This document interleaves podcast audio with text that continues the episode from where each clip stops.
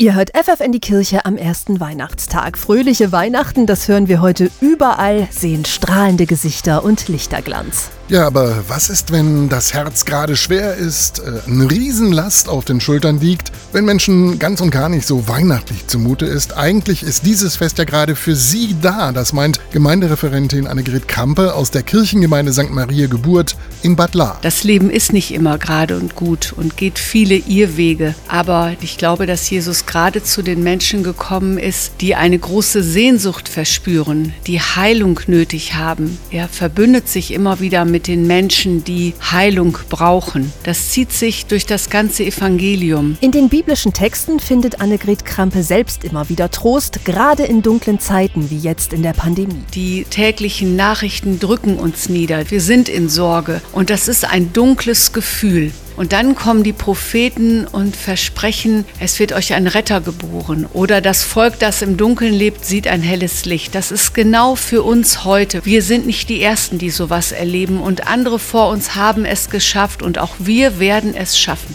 Diese Zuversicht wünscht Annegret Kampe auch allen, die in unversöhnten Situationen leben oder in Unfrieden mit sich selber sind. Die Engel haben verkündet Friede den Menschen auf Erden. Und dieser Friede, das ist etwas, nach dem wir uns alle sehnen. Einmal Friede wirklich für die Menschen, für die ganze Welt, aber auch diesen inneren Frieden. Innerlich zur Ruhe kommen, das geht gut in diesen Tagen, sagt die Gemeindereferentin. Sich einfach mal ausklinken, still werden und der eigenen Sehnsucht nachspüren. Dann kann man neu anfangen und dann kann man vielleicht noch mal eine Sichtweise ändern, vielleicht noch mal auf jemanden zugehen, das passende Wort sprechen. Möglicherweise gibt es eine Versöhnung. Ein friedvolles Weihnachtsfest, das wünschen wir besonders allen, denen das Herz schwer ist, gerade heute am ersten Weihnachtstag.